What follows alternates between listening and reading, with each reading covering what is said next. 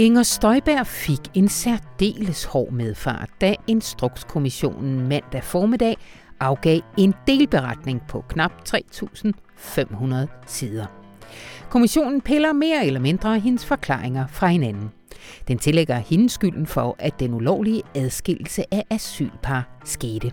Og den fastslår, at hun har vildledt Folketinget om forløbet. Tilbage står nu et folketing, der skal vurdere, om man skal indlede en rigsretssag. Og Venstre, der må overveje, om partiet fortsat kan leve med en næstformand og en retsordfører, der er så belastet af en retslig skandale, som Inger Støjberg må siges at være nu. Velkommen til Radioinformation på nu, hvor Instrukskommissionen kom med sin delberetning i en sag, som Information og derfor også dens frække radiofoniske lillesøster Radioinformation har dækket ret tæt. Mit navn det er Anna von Sperling, men det er selvfølgelig det ældste ægtepar i dansk journalistik, de herrer Ulrik Dalin og Anton Geist, der udlægger den sag. Chefredaktøren, ham skal I nok også høre fra. Han sidder lige nu hjemme i karantæne, men med sædvanlig uhemmet positiv energi. Denne gang over, at valgmændene i USA gjorde, hvad de skulle. Og så er det jo jul lige om lidt. Men hvor dyr bliver den i år? Altså i smittede, indlagte og i værste fald døde. Vores videnskabsredaktør Louise Drivsholm ser på de folkesundhedsmæssige aspekter ved julen 2020. Som uanset hvad bliver noget specielt, også ude i verden. Jeg har indsamlet en række julekort fra de korrespondenter, der året igennem har rapporteret fra covid-19's effekt på de samfund, de lever i. Lad os starte med et fra Berlin.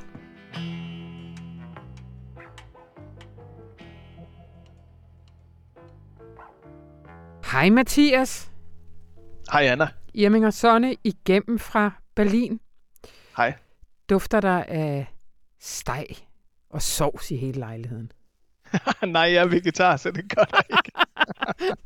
Men faktisk, så plejer vi at spise kød til jul, og jeg kan også godt lide kød en gang imellem. Jeg prøver bare sjældent at spise det. Ja, ja. Jeg er heller ikke så vild med det. Men, øh, men vi plejer at spise gulas til jul.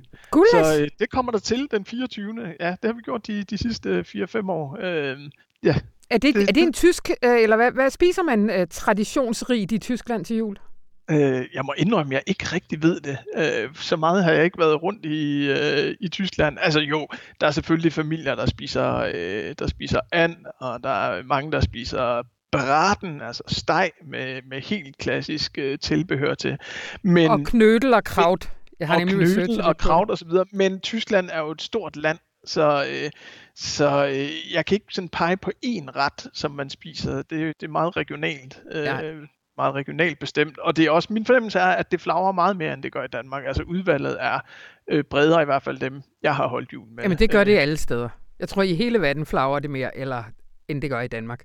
Ja. Så, så det er faktisk, og det var en meget god øh, overgang til grunden til, at jeg faktisk ringer til dig og dine korrespondentkolleger, det er, jeg tror, vi ville have godt af lige nu, når vi er så frusset over, at julen ikke bliver, som den plejer, lige at høre, hvordan at julen bliver afviklet i år andre steder. Så, så kan du ikke lige sige for det første, sådan de tyske smittetal, hvordan, hvordan ser det ud? Jamen, det ser ikke særlig kønt ud lige nu. Så sent som i går var der næsten 30.000 øh, nysmittede eller nyinfektioner øh, her i Tyskland. Og øh, efter at øh, tallet på dødsfald med corona har ligget på omkring 600 de sidste, øh, de sidste dage, så, øh, så er det faktisk på, op på næsten 1000 nu.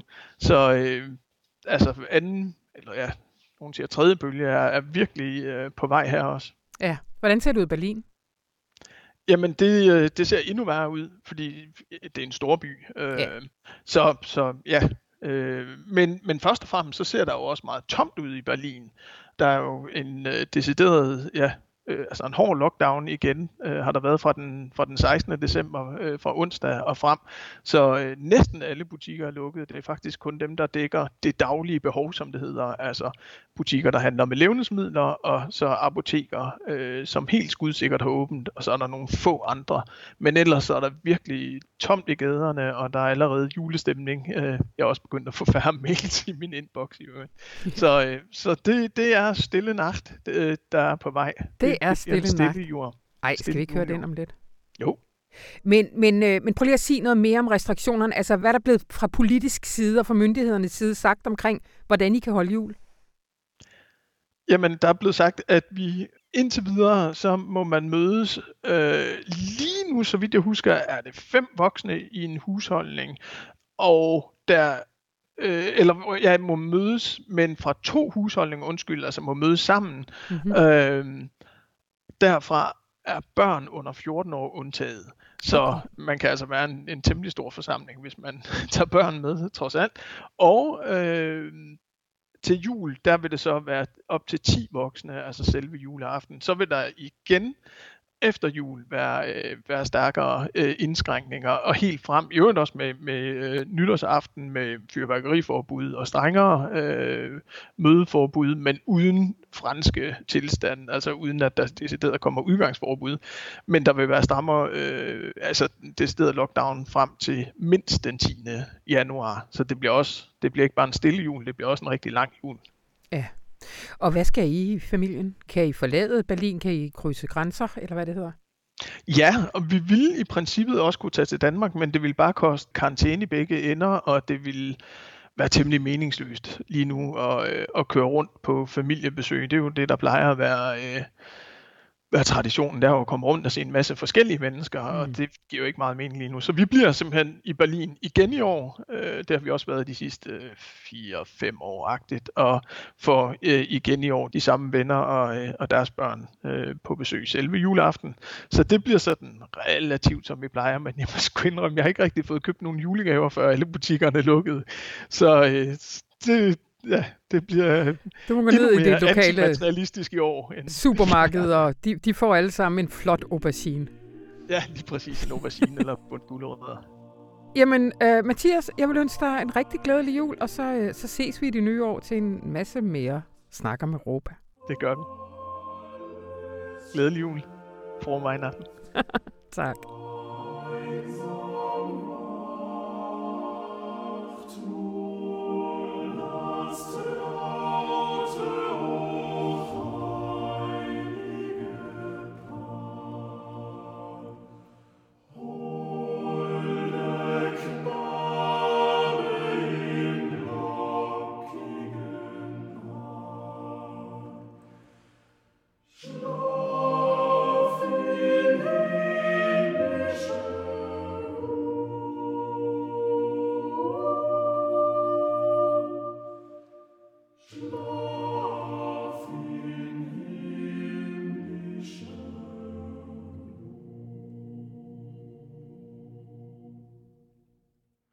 Venstre skal afgøre, hvilket parti de vil være. Socialdemokratiet skal vise, om de, når det kommer til stykket, sætter ret over magt.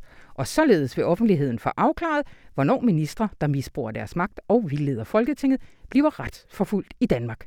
Det er situationen efter Instrukskommissionen mandag offentliggjorde sin første delberetning. Og velkommen til jer, Anton Geist og Ulrik Dahlin. Tak. tak. Indledningen, det var chefredaktørens ord, men ja, øh, jeg har selvfølgelig valgt at snakke med jer i stedet for. Mm. Men altså, det er en stor sag, den her, og vi kommer senere ind på, hvordan I arbejder med sagen. Øh, men jeg kunne egentlig godt tænke mig at tage den en lille smule forfra. Så Ulrik, vil du ikke lige starte med at sige, hvad er det, Instrukskommissionen blev sat til at undersøge? De blev sat til at undersøge om øh, den praksis, som Inger Støjbergs igangsatte i sit ministerium i februar 2016 i forhold til unge asylansøgere, hvor den ene var under 18 år, om de skulle adskilles øh, i, under deres indkvartering, eller de ikke skulle. Mm-hmm. Det er sådan set meget kort fortalt, hvad det går ud på. Ja, de skulle både øh, undersøge lovligheden af den praksis, man indførte, hvor man altså begyndte at adskille asylansøgere, hvis den ene part var under 18. Og så skulle de også undersøge sådan forløbet, ikke? Altså, hvad vidste ministeren? Var hun blevet advaret, og handlede hun imod bedre vidne? Og hvad vidste embedsværket? Og så videre. Ja, og hvad var det, hun skulle være blevet advaret imod? Ja, fordi det, der jo er sagen, øh, som man nok lige skal starte med at få på plads, det er, at det, man kunne kalde en undtagelsesfri adskillelse af alle de her par, det er ulovligt.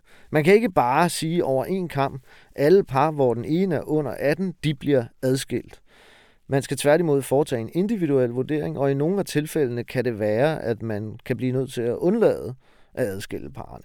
Det er ligesom sådan, juraen er. Ja. Og problemet er så, at Inger Støjberg, hun ønskede sig altså en undtagelsesfri adskillelse. Hun vil gerne have adskilt alle asylparerne.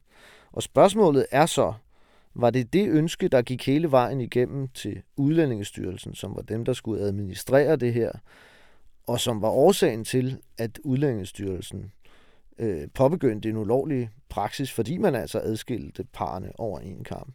Ja. Var det ministerens ønske, eller var det ikke? Det er vel på mange måder det centrale spørgsmål, som kommissionen skulle svare på. Ja. Derudover skulle de finde ud af, hvad ministeren og Udlændingestyrelsen havde oplyst til Folketinget og til ombudsmanden. Mm-hmm. Altså, der er jo sådan, at når en minister afgiver svar til Folketinget, så er der jo ifølge ministeransvarsloven pligt til at give retvisende oplysninger. Og hvad var så konklusionen? Ja, det kommissionen har gjort, det er, at de jo siden sin nedsættelse i januar i år, så har de afhørt 42 øh, nøglepersoner, eller personer, der har været involveret på den ene eller på den anden måde. De har gennemlæst 429.000 stykker papir. Mm. Øh, de har, hvad hedder det, haft adgang til mails og mailbokse osv. osv. Og de finder så frem til, hvis det kan dreje sig om Inger Støjberg, tre vigtige ting. For det første, hun var advaret. Hun vidste altså, da hun udsendte sin pressemeddelelse den 10. februar, som var uden undtagelser, at det var ikke lovligt. Mm. Det førte så til en klar ulovlig praksis i Udlændingestyrelsen, det vil sige, de i strid med Danmarks internationale forpligtelser, forvaltningslov og andet, altså adskilte de her unge par på et meget, meget nødtørftigt grundlag. Og endelig finder kommissionen også, at ministeren i en række svar, og det er rigtig, rigtig mange svar, har givet en forkert besked, som er altså det, hun har oplyst Folketinget om, hvordan forløbet var, at det har været urigtigt, og det har været misvisende. Mm. Det er de tre ting, hvor man kan sige, det rammer Støjbær tungt. Og prøv lige at sætte det i perspektiv, for eksempel historisk perspektiv. Altså, hvor, hvor, hvor voldsom en konklusion er det her? Hvor belastende er det? Det er meget belastende. Altså, det er ret voldsomt og usædvanligt. Altså, øh, når du har haft kommissioner tidligere, så har de typisk gået ret meget op i det, der hedder et forsigtighedsprincip, som øh, tilsiger, at de skal være forsigtige i deres vurderinger af ministerernes rolle. Øh, Ulrik og jeg har jo været ret involveret i statsløse-kommissionen, hvor Birte Røn Hornbæk ligesom var en hovedperson. Og mm. der var kritikken af Birte Røn Hornbæk ikke lige så klar. Det var i højere grad embedsværket, der fik kritik der. Og jeg tror, de fleste er enige om, at man faktisk skal tilbage til Tamilsagen for ja. at finde en lige så klar kritik af en minister, fordi det, det er virkelig, det Ulrik beskriver her, det er jo voldsomt. Mm. Altså en minister, der er advaret, om, at noget vil være ulovligt, og som alligevel gentagende gange gør klart over for sine embedsmænd, at det er præcis det, hun vil. Og det fører så til en ulovlig praksis, en klart ulovlig praksis, og efterfølgende så lyver hun så om det over for Folketinget. Mm. Det er jo sådan set det, kommissionen siger, og det mm. er jo voldsomt. Mm. Ulrik, du sidder med den her foran dig med en masse post-it-sædler. Hvad er det? 3.500 sider plus 1.800 siders bilag men det er kun en delberetning. Hvorfor det? Ja, det er altså det er seks ud af syv bind, øh, der kommer her til forsommeren. Der kommer ja. der et sjette bind, øh, som vil være kommissionens retlige vurderinger af embedsmændenes mm. ageren. Mm. Man har skyndt sig med at få de første fem bind øh, plus bilagene færdige, fordi hvis man skal overveje en rigsretssag mod Inger Støjberg, altså hvis nu et flertal i Folketinget finder grundlag for det, så har man en meget stram tidsplan, fordi der kommer jo en femårig forældelsesfrist. Den indtræder jo den 10. februar ja. for de fleste gerninger her, øh, 2021. Så Folketingets udvalg for forretningsordenen har lavet en tidsplan, så at hvis et flertal ønsker at anlægge en rigsretssag, så skal de gøre det med nogle meget, meget, meget korte frister. Det er jo Folketinget, der skal rejse anklagen øh, mod øh, den, som skal for rigsretten. Ja. Men det kan altså nås, mm. hvis man virkelig skynder sig. Og derfor har kommissionen skyndt sig med at, at få den her delberetning på gaden. Ikke? Det har simpelthen været en del af dens opgaver, at det skulle den. Ja vender lige tilbage til det her med rigsretssagen, men, men jeg vil lige gerne forbi de politiske reaktioner, der har været indtil videre, fordi Socialdemokratiet har som regeringsparti sådan har været lidt forsigtige med at ligesom melde ud, hvad, hvordan de øh, forholder sig til en rigsretssag, og det kan der være alle mulige gode grunde til, men indtil videre så er det sådan noget med, at der skal en undersøgelse af uvildige advokater. Ja. Hvad, hvad, hvad går Ja, det virker ud lidt på? paradoxalt, at nu har man virkelig, virkelig haft en stor undersøgelse i gang, og reaktionen på det er så en undersøgelse af undersøgelsen, kan Ja. man sige. Ikke? Jamen altså, det som de forestiller sig, et flertal i Folketinget, det er, at man nu finder nogle advokater, som gennemgår undersøgelseskommissionens delberetning her, for ligesom at se og give et grundlag for, at Folketinget kan vurdere, om man skal gå videre med en decideret rigsretssag. Og det kan man jo være for eller imod. Altså, jeg synes, nogen kritiserer det for at sige, jamen prøv at høre, det er så klar snak i denne her beretning, at Mm. det er da fuldstændig oplagt. Det er Folketingets beslutning, om der skal laves en rigsretssag eller ej, så nu må de se at få taget det ansvar på sig. Man kan også omvendt sige, som Ulrik sagde, så er der jo en øh, meget stram tidsfrist, og det kan måske godt give mening at sige, nu sætter vi nogle professionelle mennesker øh, til fuldtids at læse denne her beretning øh, de næste uger, og så får vi det bedst mulige grundlag for at vurdere, om man skal indlede en rigsretssag, fordi det er jo Altså, det er jo, det, det er jo noget meget, meget, et meget, meget stort maskineri at køre i stilling, sådan en rigsretssag. Ikke? Og Ja. der har ikke været en i Danmark siden Tamilsagen. Så det kan der være for eller imod, men det er der i hvert fald et flertal for. Og jeg tror også, at man skal se det i lyset af, at Venstre øh, har jo godt nok svært ved at finde ud af, hvor de skal stå i denne her sag. Ikke? Øh, Så for Ja. dem kan det måske være belejligt nok, at øh, man kan øh, sådan ligesom udlicitere noget af beslutningen til nogle advokater. Og det samme gælder nok for Socialdemokratiet. Ja, som hvorfor? er jo er- Fordi det er lidt mere oplagt for mig, hvorfor Venstre Ja, godt det, vil det, det er indlysende, ikke? Men, men for Socialdemokratiet er det jo også et problem, at der er den her baserende minkskandal. Fordi der er jo også begået ulovligheder, og der er jo også krav om undersøgelseskommission, og man har så endt på den her lidt, lidt mindre nyopfundne model, som man kalder en grænskningskommission. Men det Socialdemokratiet selvfølgelig frygter, er jo, at man kan anklage dem for, at når det handler om deres politiske modstandere, så er de straks klar til at rulle frem med en rigsretssag, men sig selv er de mere beskyttende overfor. Så også for dem kan det måske være belejligt, at nogle advokater laver et forarbejde og lægger noget frem og siger, se her, det her det er oplagt at gå videre med en rigsretssag, og så kan de sige, at vi gør jo bare det, som fagkundskaben råder os til. Ikke? Og omvendt, nej, det er jeg ikke sikker på, fordi man kan også godt forestille sig, at advokaterne ikke er så klare i deres vurdering. Og så vil jeg tro, øh, også når jeg sådan taler med folk i partiet, at øh, så kommer de ikke til at stemme for, at man går videre i en rigsretssag. Så det kan også sagtens være belejligt nok for dem at få en lidt mudret vurdering fra advokaterne. Mm. Nu har vi siddet og talt rundt om det her med rigsretssagen. Ulrik, vil du ikke lige fortælle, hvad, hvad er det egentlig, og hvordan fungerer det, øh, sådan en rigsretssag? Ja, altså rigsretten er øh, noget, som øh, er sådan en sjov blanding af jura og politik. Ja. Altså rigsretten består af et antal medlemmer, hvor nogle er politisk udpeget, og nogle er højesteretsdommere. Altså et antal op til 15.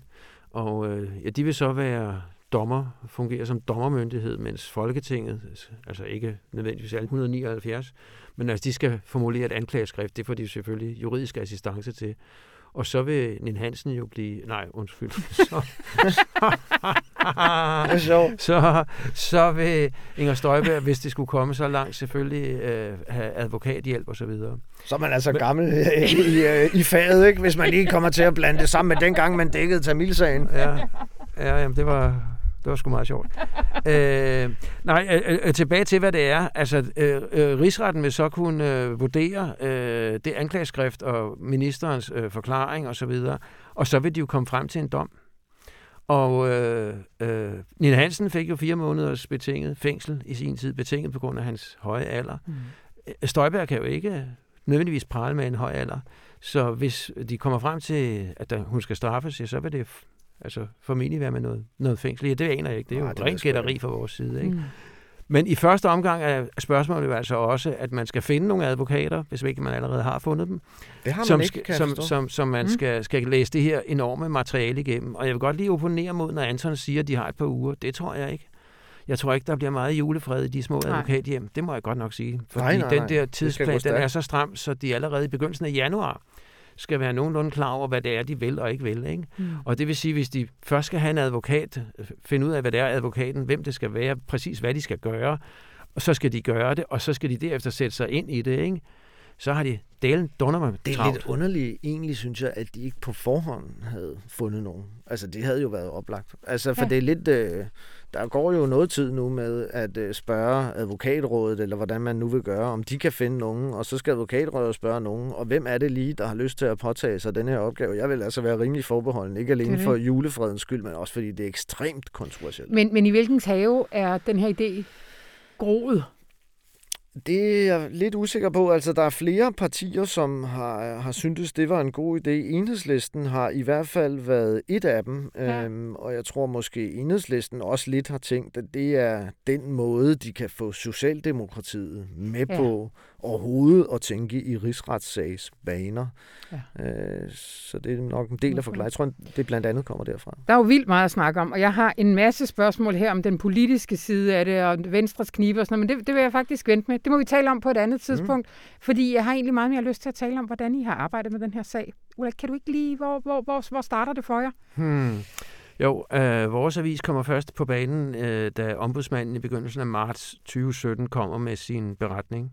Jeg kan huske, at jeg skriver en artikel, som for så vidt bare refererer ombudsmandens øh, konklusioner. Der er hård kritik, og det var presmeddelelsen øh, var, var lagde op til en ulovlig praksis efter sit indhold osv. Men ombudsmanden skrev også, at øh, han ikke på det grundlag, han havde vurderet det på, kunne lægge til grund, at der, ministeriet altså havde haft en, en hensigt om at adskille de her par.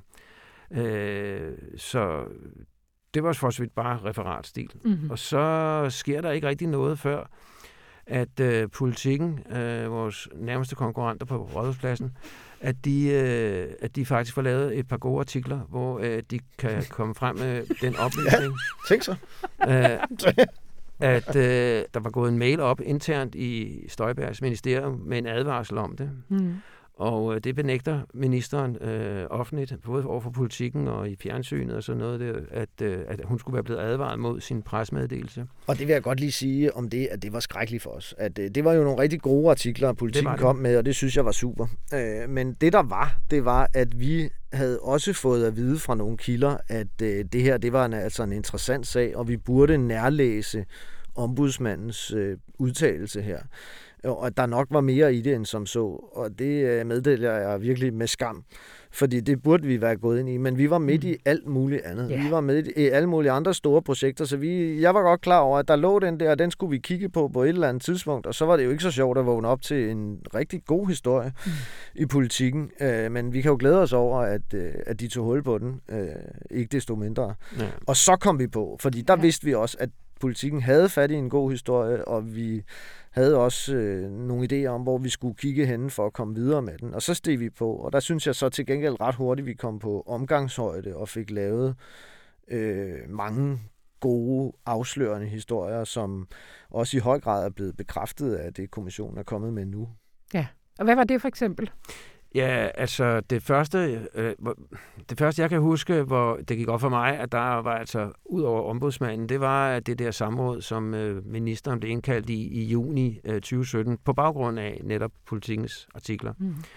Og øh, der kunne vi så se, når vi sammenholdt det, ministeren sagde på samrådet, med det, som ministeriet tidligere, og også Udlændingsstyrelsen, havde meddelt til ombudsmanden, at så kom ministeren med en ny forklaring. Hidtil havde man kaldt denne her nok så omtalte presmeddelelse for en instruks. Det havde Mhm. ombudsmanden gjort, det havde ministeriet gjort, det havde Udlændingsstyrelsen gjort. Men nu pludselig sagde ministeren, at det var sådan set ikke en instruks. Øh, det var et politisk signal. Altså det, der var i presmeddelelsen, var politisk kommunikation. Og det vil sige, at hun altså på det her samråd skiftede forklaring i forhold til, hvordan hendes system tidligere havde forklaret sig. Mm.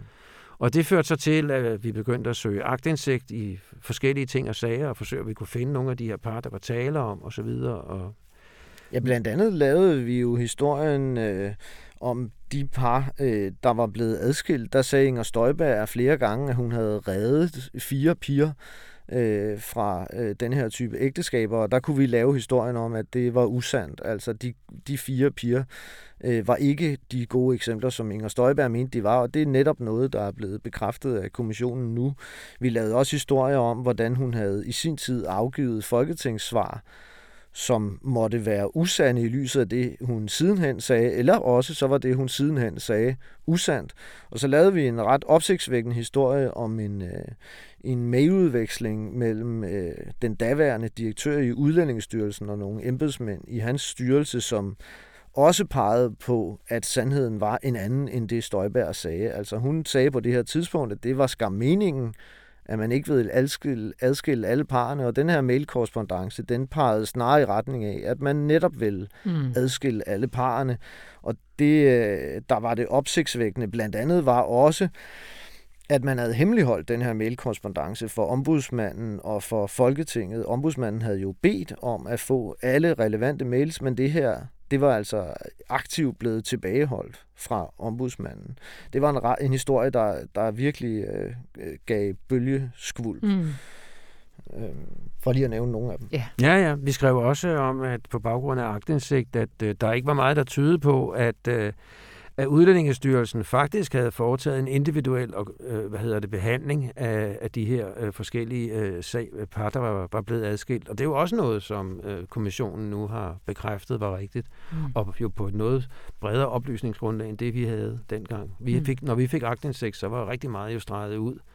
Så det har været lidt af et puslespil nogle gange at finde mm. ud af, mm. hvem der var hvem der var hvorhenne i, i, i systemet på baggrund af det, man kunne få i, i agtindsigt. Ja, og så har vi jo enkelte gange været heldige med at få nogle oplysninger, som ikke var via agtindsigt, men nogle oplysninger, som vi fik af nogle folk, der havde direkte adgang til dem. Og der, det har jo også været et stort arbejde, og det har været et stort arbejde ligesom at verificere. Nu talte jeg før om den her mail fra Henrik Grundet, Altså, der brugte vi jo lang tid på at sikre os, at vi ikke havde fået noget, der var fabrikeret.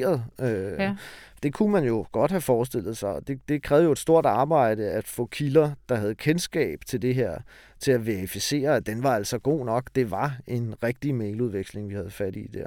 Så det har været op ad bakke, og jeg har virkelig kigget med misundelse på kommissionen, som jo bare har haft en helt fantastisk adgang til alle dokumenter, og til at spørge alle de centrale vidner, som jo ikke har ønsket at tale med os typisk. Hvordan har samarbejdet med de relevante styrelser og instanser været? Mm. Altså, det har trukket meget ud med, med de her agtindsigter. Men øh, jeg har svært ved at... Altså, det, det tror jeg bare, det gør. Altså, de, de opfatter ikke nødvendigvis agtindsigter som noget, der skal. De skal smide alt andet til side. Nej, nej. Men det har da været meget sjovt, Ulrik, at se sådan i kommissionen, at der jo flere gange blevet lagt dokumenter frem, hvor vi kan se, at de internt i Udlændingsstyrelsen og ministeriet har skrevet frem og tilbage om det, vi har spurgt dem om, eller bedt om agtindsigt i, og vi har siddet og jublet flere gange. Mm. Der var blandt særligt en held, vi havde i Udlændingsstyrelsen, mm. en jurist, som flere gange skrev, at jamen, information har jo ret, skrev han og sådan noget, ikke? og hvad skal vi svare dem, og alt sådan noget. Ikke? Det var jo ja. vidunderligt at ja. kigge på ja. i kommissionen. Retfærdigvis skal man sige, der er også selvfølgelig undervejs i kommissionens mange afhøringer blevet lagt andre journalisters arbejde er blevet nævnt. Ja, ja, også det. Ja, Jyllandsposten for eksempel er ret ja, det er rigtigt, ja. tidligt ude, allerede den 17. Ja. februar, vil de gerne have øh, ministeriet til at vurdere, at det, som man er i gang med, at det stemmer overens med, med Danmarks internationale forpligtelser. Og det skaber lidt panik i ministeriet, for de aner ikke, hvad de skal svare. Altså, de har jo i Udlændingsstyrelsen for så vidt kun denne her hvad hedder det, presmeddelelse uden undtagelser, og det ender med, at øh, efter den har cyklet frem og tilbage, at de siger, at de kan ikke svare på det på grund af ferie. Mm-hmm. Altså, ministeren har bedt om en kommentar fra ministeren, ikke? og mm. det var altså simpelthen, fordi man ikke kunne blive enige om, eller ville sige det, man burde have sagt, nemlig, at det var ikke i overensstemmelse med. Ikke? Har det ligefrem været sådan lidt et eksemplarisk eksempel på, hvordan at alle medier går ind i sådan en sag her til øh, Nej, det synes jeg øh, faktisk ikke, det har, desværre. Øh, ja, ja, det er politik. Altså, vi kommer jo meget sent ind i det, for nu ja. at starte med at nå, jo, os selv. Nå, men, men Ulrik, ja, men, ja, men det, det er jo politikken og information, der har gravet den her sag ud. Det ja. er det sgu. Det ja, ja. kan man roligt sige. Mm. Øh, så har andre medier skrevet fine ting ude fra kommissionen, men der var kommissionen jo nedsat. Det, der, det er jo arbejdet forud, der var det meget vigtige. Og det synes jeg, politikken og information har stået fra. Øh, og ja, det er sjovt at se, og så, øh, så ja. også, ikke? Ja. Det er sjovt at se øh, Berlinske, for eksempel, mm. eller nok særligt Berlinske, som jo nu har skrevet leder om, at hun må få en rigsret, og der må nedsættes en rigsret osv. De øh, skrev jo undervejs flere øh, kan man vel godt kalde støtteerklæringer til Inger Støjberg på lederplads. Altså en af dem hed Tak til Inger Støjberg. Ja. Og de ledere handlede om, at kritikken var fuldstændig overdrevet af Inger Støjberg. Fra, og det må man jo forstå som kritikken fra politiske modstandere, og også fra medierne. Mm. Øh, og de har så, øh, kan man roligt sige, øh, skiftet position mm. øh, meget markant. Det er som om, de ikke rigtig har noget mellemgear, for nu råber de altså rigsretssag, ikke? men, ja, det har vi vel ikke engang men, skrevet. Nej, jeg tror, Rune sådan skrev lidt til sidst, Nå, at det okay. nok pegede den, den retning, nok, ja. men øh, det var ja. i hvert fald efter en dags tids mere betænkningstid og læsning på øh, kommissionens beretning, ikke? Øh, så jeg synes ikke, at det har været sådan, at der har været en fælles front blandt medierne. Det Ej, synes jeg ikke, man kan Ej. påstå. Det leder mig øh, på en eller anden måde øh, videre til mit aller, aller sidste spørgsmål her på listen, når jeg sprunget alle de andre over som er altså, og I må selv vælge, hvem der vil gøre det, eller om vi gør det i fællesskab. Prøv lige at forklare en gang til for prins Knud, prinsesse Knud, dem alle sammen, hvorfor det her det ikke er en sag om, man er for eller imod barnebrud. Jamen, det handler jo om, øh, at man, en minister skal følge loven. Øh, det er klart. Øh, det skal hun selvfølgelig. Øh, så selvom man måtte mene, at loven foreskrev noget, man ikke var enig i, så, så skal en minister altså følge loven. Men jeg synes så også, Øh, hvis man faktisk ser på sagens substans, så er det jo en lidt besynderlig argumentation, Inger Støjberg har. Hun siger, hun gør alt det her for de her barnebrude. Men det hun jo ikke ville, det var, at de kunne få lov selv at komme til ord, og man kan vurdere i den enkelte sag, kunne det måske alligevel være rimeligt nok, at de blev sammen med deres partner. Hvis du har en 17-årig kvinde og en 19-årig mand, så kan man jo godt forestille sig, at det er rimeligt nok, at de får lov at blive sammen. Og er det virkelig en stor frihedskamp på kvindernes vegne at tvangsadskille dem, frem for at spørge dem, og så vurdere i den enkelte sag, om de kan få lov at blive øh, sammen eller ej. Det her er altså øh, meget svært ved at se. Så jeg synes faktisk, selv hvis man går ind på den her bane og siger, det handler om barnebrud, så synes jeg også, at Inger Støjberg har en dårlig sag. Mm. Hun er jo bekendt med, og hendes system er bekendt med, at øh, de her tvungne adskillelser førte til mange, mange, mange psykiske problemer og indlæggelser og selvskade og selvmordsforsøg og ildspåsættelse osv. Så, så det der med, at hun gjorde det for pigernes skyld, mm. det har ingen gang på jorden. Mm. Det er lidt til den tynde side i hvert fald, ikke? Nu har vi snakket 25 minutter, mm. men man kan høre meget mere. Fordi I kommer faktisk med en podcast, hvor I to, helt ja. uden at jeg blander mig, nørder igennem. Ja, det tænker vi. Vi håber, det går godt. Vi ved det ikke rigtigt. Vi er jo heller ikke så erfarne på området. Men vi er altså i gang med Ulla og jeg at skrue en lille podcast sammen, hvor vi to bare taler løs om sagen. Ja. Og i uh, talende stund ved vi ikke, om den kommer til at ligge i uh, feedet her, uh, når jeg. du sidder og lytter til den her radio, men ellers så gør det lige om lidt, og så får du selvfølgelig så snart vi kan nå det. notifikation om det, hvis du har uh, meldt dig til Radioinformations feed. Og et nyhedsbrev. Mm. Ikke? Kan vi ikke godt love jo, det? Jo, jo, jo. Så gå lige ind på information.dk slash mm. nyhedsbrev og meld dig til Radio Informations nyhedsbrev, så gør vi dig opmærksom på, hvornår der er en podcast. Tusind tak, Ulrik Dahlin og Hansen Geist. Tak. Og god jul. I lige måde.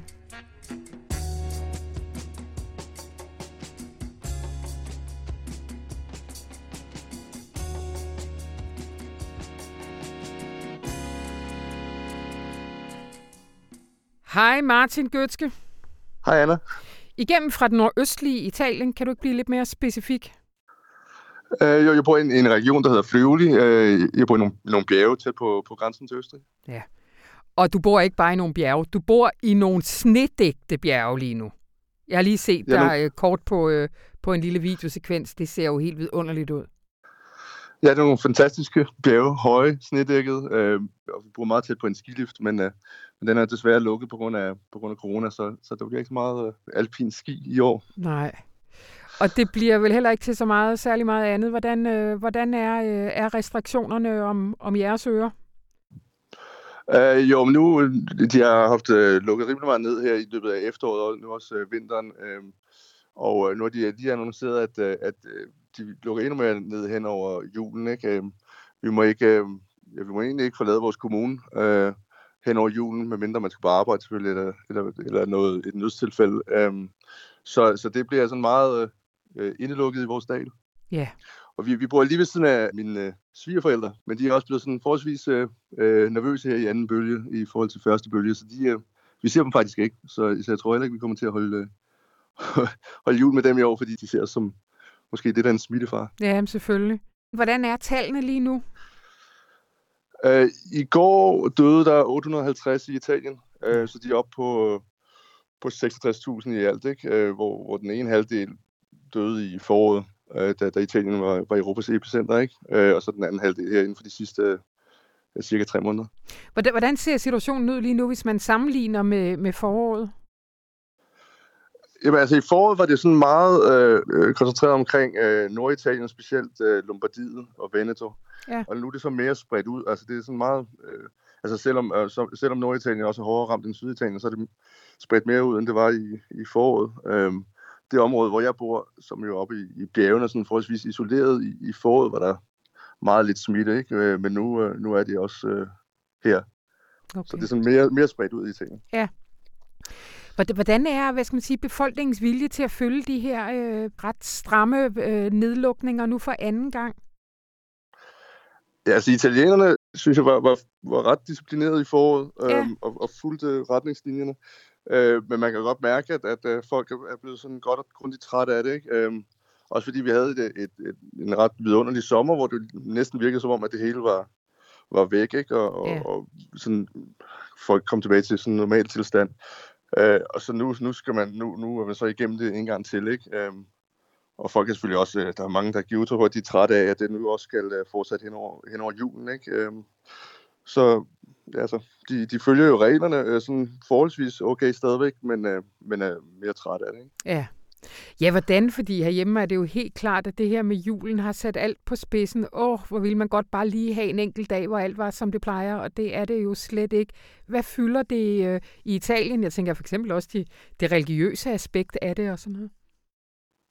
Jo, altså med, med det religiøse, de har jo, de har jo sådan set aflyst øh, øh midnatsmessen øh, øh, ja. jule, hvad hedder det, øh, juleaften, ikke? Øh, eller det er i hvert fald flyttet tidspunktet, fordi der er udgangsforbud på det tidspunkt. Og en midnatsnæsse er bare ikke helt det samme, hvis det ikke er midnat. Jeg, ved ikke, det kan da godt være, at, at det, det godt øh, kan fungere tidligere på, på aftenen, men, øh, men øh, det bliver i hvert fald lidt, lidt anderledes end, end, end normalt. Ikke? Martin, jeg, jeg snakkede her tidligere med, med din kollega Mathias Sonne i Berlin, øh, som, som gav mig den pludselige idé, at øh, vi også skulle have lidt julemusik fra, øh, fra de andre lande. Hvad er sådan et typisk julemusiknummer fra Italien? Altså, der, der sætter du mig i en pinlig situation, for det kan jeg sgu ikke... Ingenting. det må også godt være et eller andet Italio-disco fra 90'erne eller sådan noget. Nej. Øh, det er ikke lige umiddelbart, nej. Det må, det må jeg erkende. Der, der, der er min viden åbenbart meget, meget fattig. Jeg kan, jeg kan, spørge, jeg kan spørge familien, fordi de ved det garanteret. Men, øh... Jamen, er de der lige der nu? Øh, øh, to sekunder. Milo, kan du øh, huske nogle øh, julesange på italiensk? Nej. Nej? Du, du har aldrig sunget julesange på italiensk? Hmm, der var ikke meget hjælp at hente der. Ja, ja. Vi konstaterer, at det er ikke sang, der øh, fylder mest i de italienske juletraditioner, og det er jo egentlig smart på et år, hvor man jo ikke engang må synge. Må du have en dejlig jul med din familie trods alt. Mange tak. God jul til dig.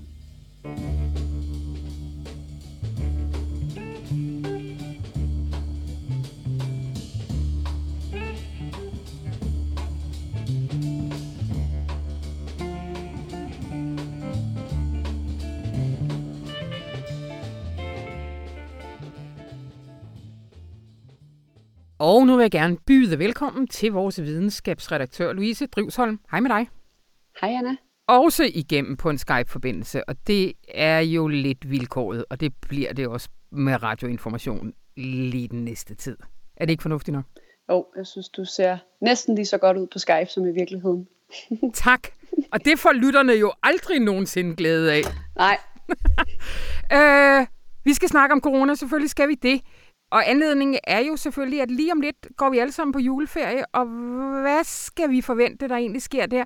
Kan du ikke starte med at sige, sådan du har dækket det her helt fra starten, hvor synes du ligesom vi er lige nu øh, i sammenligning med, med, med foråret for eksempel? Jeg synes, vi er et, øh, for at sige det på jysk, virkelig træls sted. Mm. Øhm, det er der flere grunde til.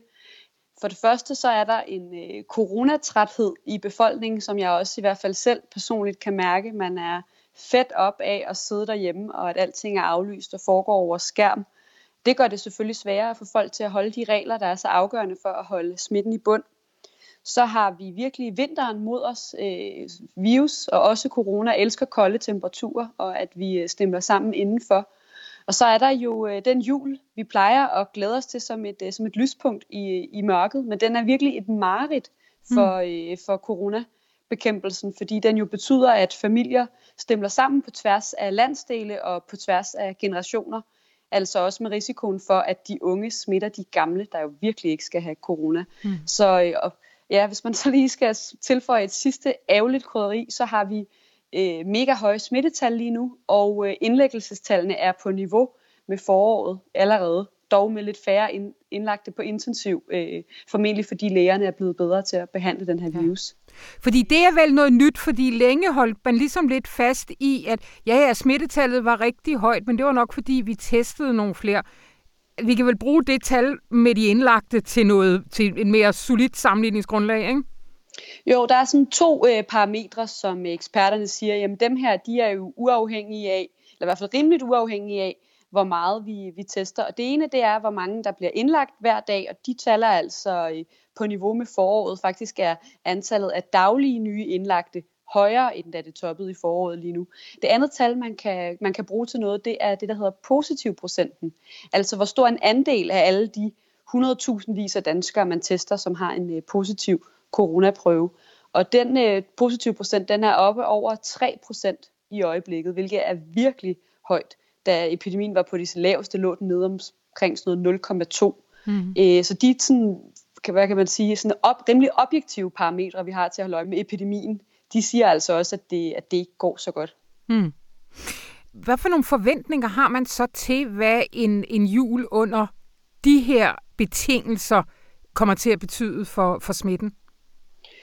Jamen det er jo øh, nok noget, eksperterne sidder og prøver at putte ind i deres modeller på alle mulige måder. Man ved det ikke rigtigt, men, øh, men altså det vi har set de seneste uger, det er jo, at der er blevet indført øh, løbende øh, restriktioner. Først så skulle øh, København og nogle andre hovedstadskommuner indføre sådan nogle lidt milde tiltag, hvor man skulle ensrette strøget og måtte være lidt færre i butikkerne og på øh, ungdomsuddannelserne og sådan noget. Så lukkede øh, store dele af, eller en, en del af landet ned, få dage senere lukkede en yderligere del af Danmark ned, og så onsdag i den her uge lukkede hele Danmark ned. Mm. Øh, og det blev så lige onsdag aften toppet med, at de også lukker for butikkerne. Så man har ligesom sådan i sådan nogle lidt øh, forsigtige træk lukket, lukket landet ned mm. gradvist. Øh, og det man frygter er nu, at den effekt, man trods alt får af det, den måske kan blive negativt opvejet, eller hvad man kunne sige, af at vi så til gengæld stemler sammen på kryds og tværs i, i julen. Ja. Så i den, i den perfekte verden var vi nok gået på juleferie med lidt lavere smittetal, fordi mm. så var der jo mindre risiko for, at når en familie mødes med de jyske fædre og kusiner eller de sjællandske bedsteforældre, at der så vil være siden coronasmittet iblandt. Det er risikoen jo større for nu, fordi der er så mange smittede. Ja, jeg så lige, at det område i Danmark, der er flest smittet, det er Nørrebro. Der bor som bekendt folk med jyske forældre, der øh, var vant til at driving home for Christmas lige nu, og sikkert rigtig mange af dem vil gøre det også. Altså, set ud fra sådan en rent strikt folkesundhedsbetragtning, ville det så ikke have været langt mere effektivt at øh, lukke broerne, som man siger, øh, end, øh, end storcentrene? Jo, det, det er der i hvert fald nogle af eksperterne, der mener, det er, altså, det er jo mega svært. Vi er jo stadig i ukendt farvande, og eksperterne er også uenige om, hvad man bør gøre. Ja. Men, men jo, altså, det der er problemet nu, det er, at vi skal mødes på kryds og tværs af de her smittebobler, vi har etableret. Det havde man jo undgået, ved, øh, hvis man havde lukket broerne. Man kunne også have sagt, hvorfor skal vi på et så kritisk tidspunkt i epidemien have lov at mødes 10 mennesker hmm. øh, sammen holde jul, og det bliver jo gjort helt legitimt. Vel, regeringen ved jo godt, at vi kommer jo ikke til at kunne holde to meters afstand sådan en hel aften. Øh, så der er på en eller anden måde, man har, man har holdt hånden over julen, selvom den er, som jeg sagde tidligere, et mareridt for, for pandemien. Men, men det skulle heller ikke sjovt at være den, undskyld jeg banner, være den øh, politiker, der skal gå ud og sige, ved I hvad, vi aflyser julen. Og slet ikke så tæt på. Nej, nej. Men det man kan undre sig over, eller det jeg i hvert fald virkelig har undret mig over, det er, at mantraet har under hele corona håndteringen fra Mette Frederiksen og resten af regeringen været, vi har et forsigtighedsprincip. Hun har simpelthen sagt det ord så mange gange. Ja. Vi vil hellere gå for langt. Hvis man skulle have fulgt det til enden her til, til julen, eller her op til julen, hvor man så, hvor man kunne se, at smittetallet stiger, man ved, man har årstiden mod sig, man ved, at en masse familier skal samles lige om lidt, og det vil man gerne have kunne lade sig gøre, jamen hvorfor lukker man så sådan lidt tøvende ned mm. af, af fem omgange? Da der var pressemøde onsdag i den her uge, så var det femte gang på under tre uger, at uh, der blev indført nye restriktioner.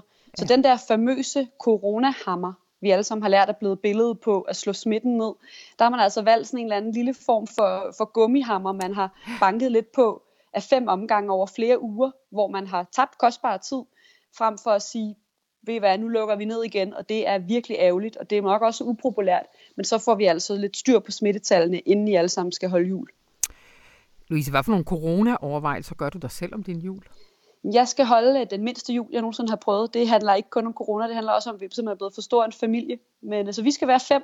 Ja. Det er meget corona-coach, og jeg er, og det har måske også noget at gøre med min alder. Som 29-årig er jeg altså mere bekymret for min øh, nytårsaften end for min uh, juleaften. Det må jeg sige. Det er rigtigt, den havde jeg helt glemt. Jeg skal bare finde ud af at få hunden et eller andet sted hen, hvor der ikke er for meget fyrværkeri. Det er, ja, sådan er der livsfaser. Ja, jeg skulle have haft uh, pænt tøj på for en af de sidste og en af de få gange i, uh, i 2020, den, den 31. Så jeg, jeg venter spændt og også med lidt ærefrygt på de anbefalinger, der kommer om den aften. Julen, den, den bliver lille og hyggelig i år, og det, er, det er helt fint det er det. Tusind tak, Louise Drivsholm. Selv tak, Anna.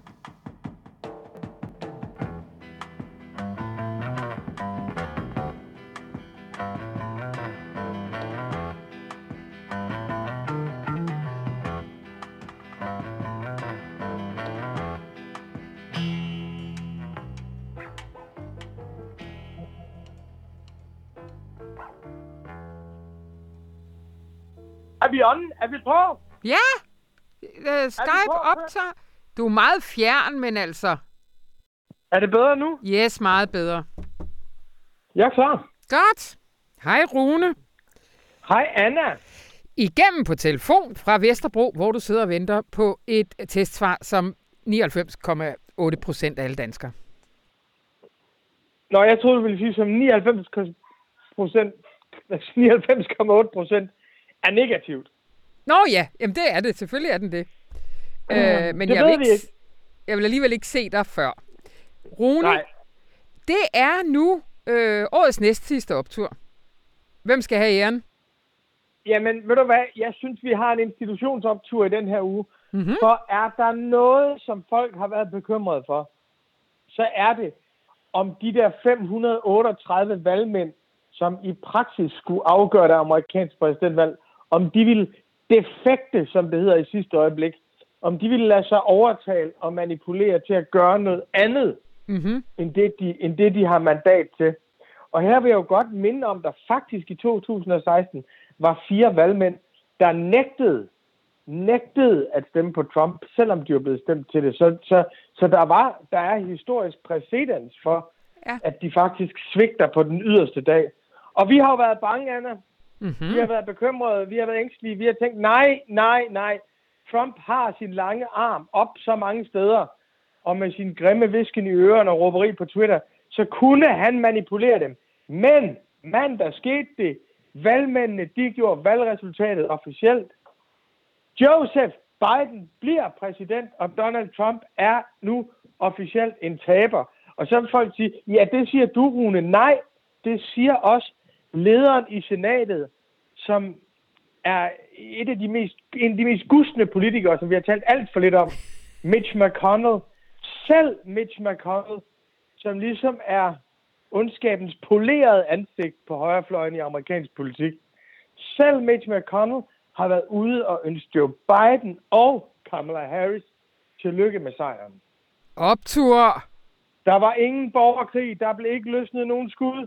Der var ikke noget svindel. Da det kom til stykket, der gjorde folk det, de skulle, og her betød det, at Trump er en taber. Kæmpe optur! og, og du må faktisk godt få lov til at tale lidt om skumle Mitch nu, fordi der er faktisk lidt tid. Jamen, det er jo klart, Mitch McConnell er, Mitch McConnell er jo, som nærmest alle andre, vi taler om fra i amerikansk politik, så er han jo selvfølgelig gammel. Mitch McConnell, han er 78. Og, og, og, øh, og, men Mitch McConnell har været leder af, af han har været flertalsleder i uh, senatet. Og det betyder, at det er ham, der har styret republikanerne, og det er ham, der ligesom har været the great enabler of, of Donald Trump. Det er ham, der har gjort Donald Trumps regime muligt, og han har gjort det så gennemført opportunistisk, så han aldrig selv løb en risiko, men altid var Trumps langstrakte arm, altid var den, der gjorde det muligt, var inden rigsretssagen ude at sige, at der er ikke nogen, der stemmer imod Trump overhovedet, og har været villig til for at ødelægge det for demokraterne, at blokere for nødhjælp til de millioner i USA, der mangler nødhjælp i, øh, i, i øjeblikket. Altså han er indbegrebet af den politiker, der gjorde det muligt, at Trump ikke bare var et reality show. Og han har holdt ham flydende på sådan en måde, Trump, så Mitch McConnell kunne få sine kolossale skattelettelser, og så han kunne få udpeget alle sine højreorienterede dommer. Så på den måde har Mitch McConnell solgt alt, hvad der var af principper og hensyn til det, der rakte ud over hans egen partiinteresser, for at bruge Trump som et middel til at opnå sin egen mål. Det er Mitch McConnell. Og, og, og hvad, hvad, hvad, skal, hvad skal Mitch McConnell lave fra nu af, tror du? Jamen, det er jo det, der er så utroligt spændende, fordi ved senatsvalget i Georgia den 5. januar, der vil det jo blive afgjort, om de to sæder, der er på spil, om de går til demokraterne. Og nu skal vi jo ikke jinxe noget, men jeg kan bare sige, at meningsmålingerne er snævre, men de tyder på to blå senatorer. Hvis det sker, så står der 50-50 i senatet, så er det vicepræsident Kamala Harris stemme, der er udslagsgivende, og så er Mitch McConnell færdig som flertalsleder i senatet. Og så tror jeg, at vi holder en lille julefrokost i januar. det er som om, man kan mærke den optur endnu mere. ja, og så bliver... Og, og, men vi ved, ikke, vi, vi, ved ikke, vi ved ikke, hvem han vil blive afløst af, men det vil være så helt igennem vidunderligt i sig selv. Rune, øh, det var hvad vi nåede den her gang, og det er den sidste inden jul. Bliver der driving home for Christmas i den lykkebærske familie? Jamen, jul for os er jo driving home for Christmas. Det er, vi skærer gennem landet i vores nye elbil, hvor vi på Apple Pay hører uh, Driving Home for Christmas med Chris Rea. Men det vi jo ikke ved, Anna, vi ved ikke, og, hvordan mobiliteten er i år. Men vi har besluttet os for, at hvis det sker, at vi bliver spærret inde i København, så, så gør vi det til en romantisk undtagelsestilstand. En fortryllet undtagelsestilstand. Ja, fordi det skal lige, det skal lige siges, at den her optur, den bliver øh, lavet her øh, allerede onsdag eftermiddag, også før vi får et nyt pressemøde, fordi at øh, vi jo ikke rigtig ved, hvordan, hvornår vi får mulighed for at lave den ellers. Rune, ja. hej for nu. Merry Christmas!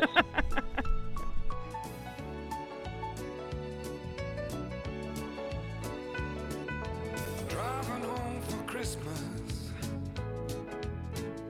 Oh, I can't wait to see those faces.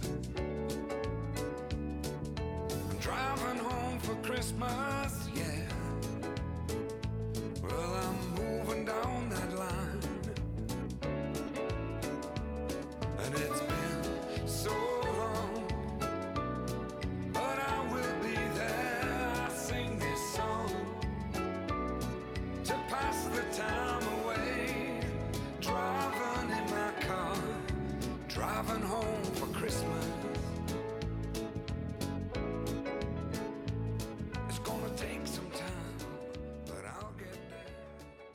Og hej igennem er Martin Burkhardt fra Boston.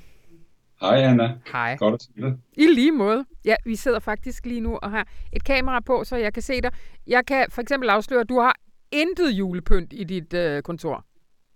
Det er rigtigt, men vi har købt juletræet tidligere i år, fordi der er jo øh, frygt for mange på juletræer. Der er så mange, der gerne vil have juletræer, for der er så mange, der bliver hjemme og ikke rejser. Ah, selvfølgelig, når man ikke slår sig sammen, så er der mange flere juletræer, der skal. jeg købte mit allerede i slutningen af november, men det var sådan mere mental. Jeg havde bare brug for, at der var noget, der var hyggeligt omkring mig. Vi venter nok med til, at min svigerfar fra Polen kommer. Han kommer altid nogle dage før jul. Nå, okay. Gør han jo i år. Nej. Han er fyldt 91, så han må blive hjemme. Men han har heldigvis en veninde. Min uh, svigermor, hun døde for 15 år siden. Så han klarer det, men vi er meget ked af, at han ikke kommer. Ja, selvfølgelig. Hvordan, øh, hvordan ser jeres jul ellers ud? i? Øh, hvordan er den øh, anderledes, end den plejer at være?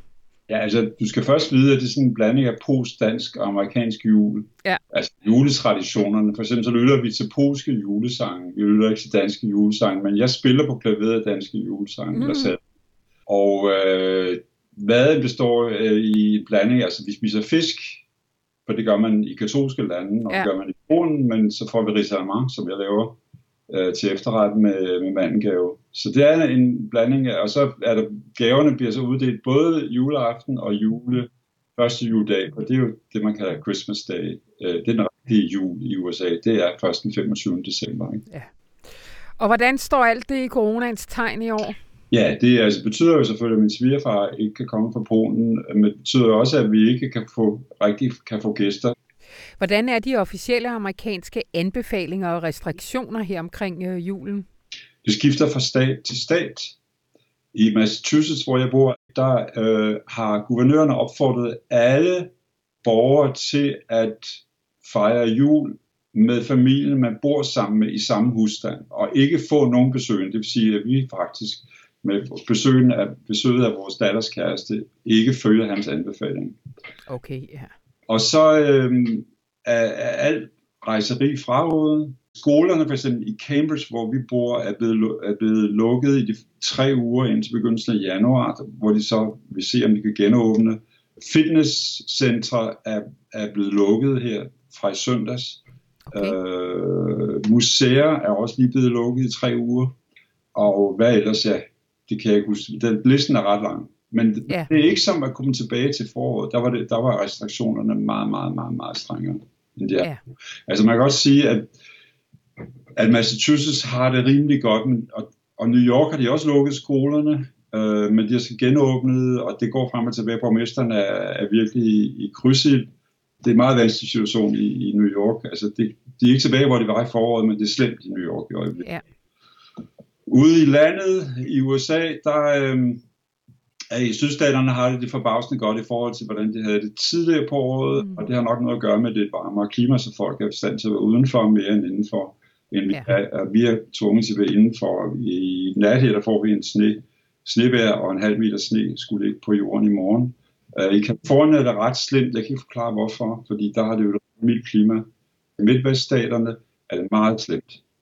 Altså virkelig ramt hvad kan man sige, provinsen meget, meget hårdt. Og det er på grund af, at de ikke følger de her forskellige øh, instrukser om at gå rundt med maske og vaske hænder og alt det der håndsprit og så videre.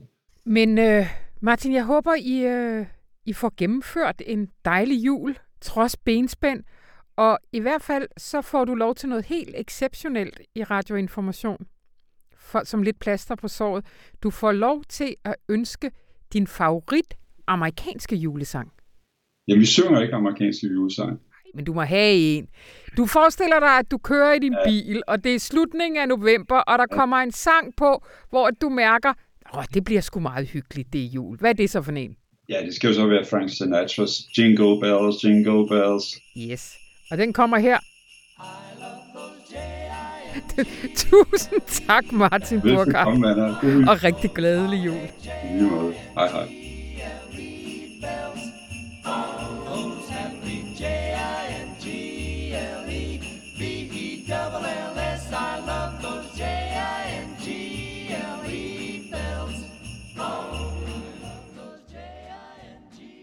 Kan I mærke det? Det skal nok blive en dejlig jul. En stille jul, men en dejlig jul. Herfra bliver der i hvert fald helt tyst, til vi høres ved igen anden juledag. Mit navn det er Anna von Sperling, og det her program det var redigeret af Anne Pilegaard Petersen. Hej. Hej. Men Anna, hvad med den årlige tilbagevendende helt uundværlige, traditionstunge læsernes julesang. Du plejer at rydde fladen for den. Får vi ikke den i år, så bliver det jo ikke jul. Jo, selvfølgelig får I den. Den vil være at finde i avisen den 23. december. Men I må kun synge den, når I er alene. I badet måske. Eller som her. På verdens dækkende radio med rusten røst et vers af Diana Vildt, der på den smukkeste vis, synes jeg, indfanger, hvor skønt det også er at julen ikke er helt som den plejer. Kom her. Herlig fri for trængsel og alarm. Kun lidt nisser i min vindueskarm. Ingen kirkegang i rusk og regn. Juleevangeliet online. Intet køkkenstress at tude af. Maden bliver leveret udefra. Kun de allernærmeste er med. Sikken varm og dejlig julefred, fred, fred, fred, fred, fred, fred. Sikken varm og dejlig julefred.